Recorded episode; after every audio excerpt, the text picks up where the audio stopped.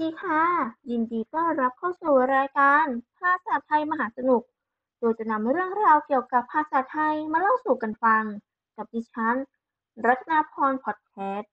รายการนี้เป็นรายการที่จะเล่าเกี่ยวกับวรรณคดี ให้กับผู้ฟังได้รับฟังกันค่ะ วันนี้ดิฉันจะมาเล่าในตอนผจญภัยในโลกวรรณคดีไปกับสุนทรภู่ สวัสดีค่ะท่านผู้ชม เราก็มาพบกันอีกแล้วนะคะ ในการเล่าเรื่องเกี่ยวกับวรรคดี วันนี้ก็จะเป็นการดำเนินเรื่องราวเกี่ยวกับวรรณคดีเนี่ยเป็น EP สุดท้ายแล้ว โดย EP สุดท้ายนะคะจะเป็นการพูดถึงเรื่องคุณช้างคุณแผนนะคะ ซึ่งเป็น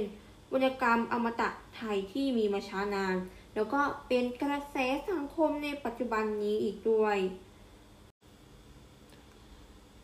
ในเรื่องคุณช้างคุณแผนวันนี้นะคะ เราจะพูดถึงแค่ว่าตอนกำเนิดเจ้าพายงาม ซึ่งในเรื่องนี้นะคะจะมีคุณค่าทางวรรณศิลป์อย่างครบถ้วนทั้งความปราณีตบรรจงในการแต่ง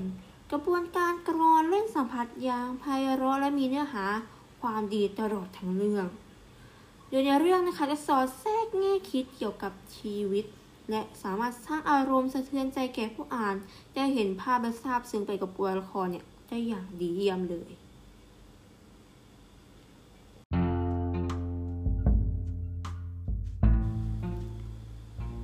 ก่อนอื่นเลยนะคะ ก่อนที่เราจะเข้าถึงตัวบท เรามาทำความ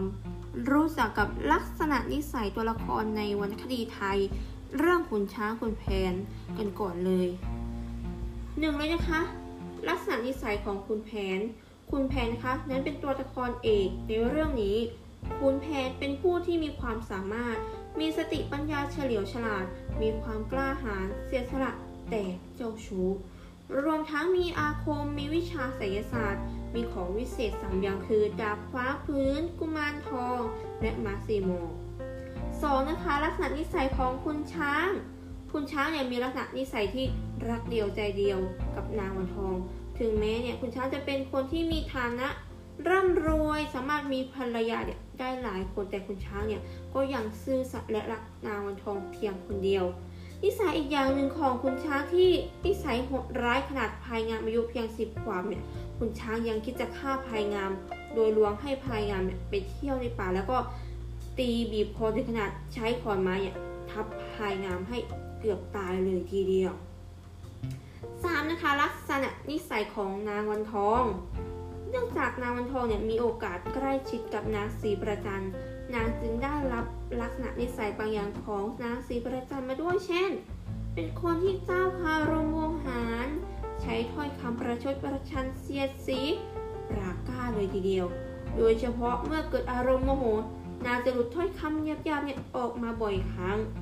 นางวันทองนะคะมีลักษณะเป็นสาวชาวบ้านจึงเป็นคนซื่อไม่ค่อยฉลาดเท่าไหร่นัก 4. นะคะตัวละครนี้มีชื่อว่าพลายงาม พลายงามเนี่ยมีตำแหน่งเป็นราชการ เป็นเจ้ามือเจ้าไว้วรนาถซึ่ง มักเรียกสั้นๆว่า พระวัยหรือหมื่นวัยนั่นเอง เป็นลูกของคุณแพนกับนางวันทอง แต่ไปคลอดที่บ้านขุนช้าง ยิ่งโตเนี่ยพลายงามก็ก็จะคล้ายพ่อก็คือขุนแผนมากนั่นเองค่ะ มีลักษณะที่ใส่ความสามารถเนี่ยก็จะคล้ายกับขุนแผนเลย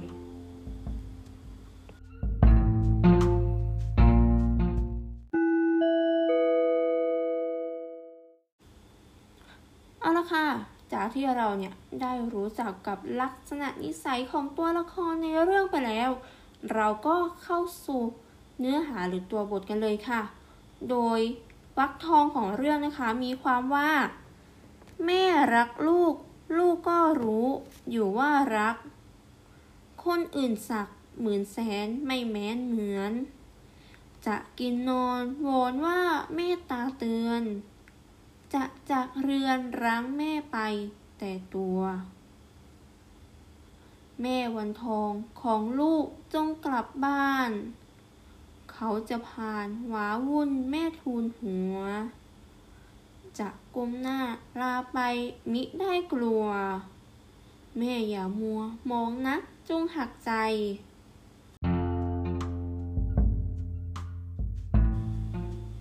ในเนื้อเรื่องย่อของคุณช้างคุณแผนตอนกำเนิดเจ้าพงามนะคะ มีความว่านางวันทองเนี่ยมาอยู่กับคุณช้าง ส่วนคุณแผนเนี่ยถูกจำคุกอยู่ที่เมืองหลวง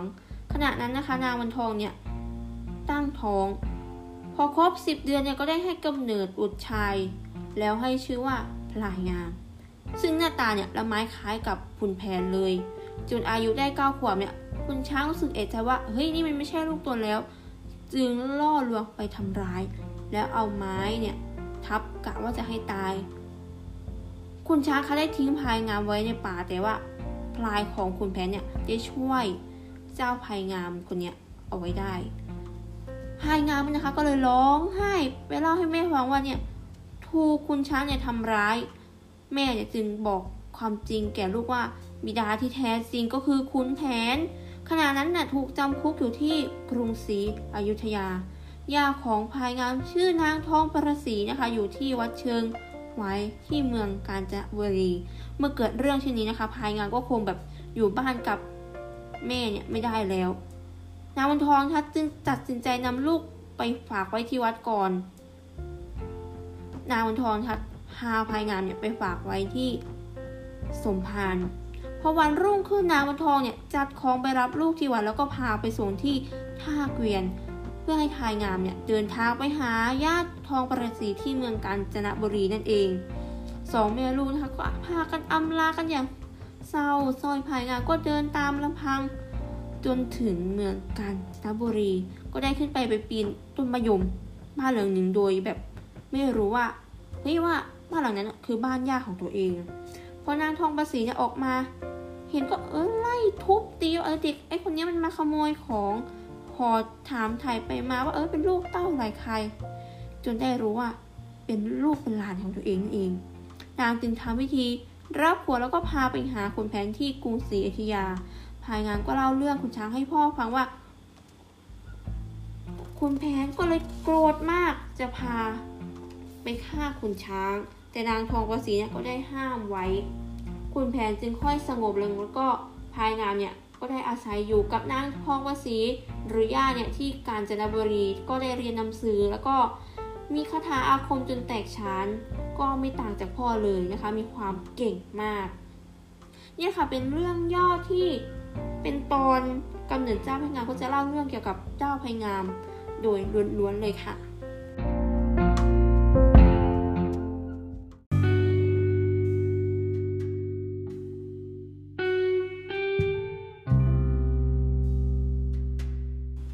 เป็นยังไงกันบ้างคะ ได้ฟังเรื่องย่อไปแล้ว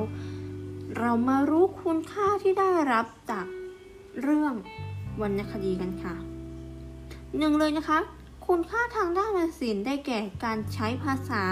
คำเจรจาการใช้ภาษาที่ทำให้เกิดภาพพจน์ การใช้คำทำให้เกิดจินตภาพ การใช้ภาษาที่รวบรัดของกวี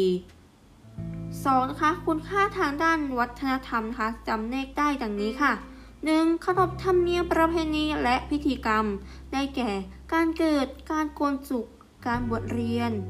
การทำศพ ประเพณีการทำบุญในวันสงกราร หรือความเชื่อในเรื่องไสยศาสตร์ 2. นะคะ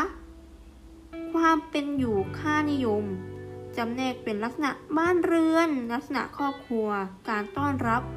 คุณค่าที่กล่าวมานี้นะคะ เป็นหน้าที่ของทุกคนเนี่ยต้องรักษา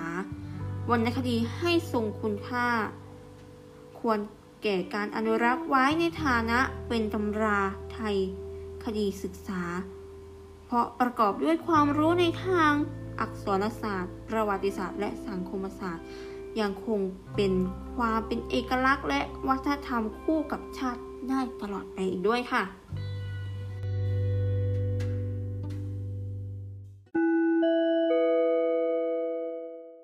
ในตอนต่อไปจะเป็นเรื่องราวของอะไรนั้น ให้ติดตามชมในตอนหน้า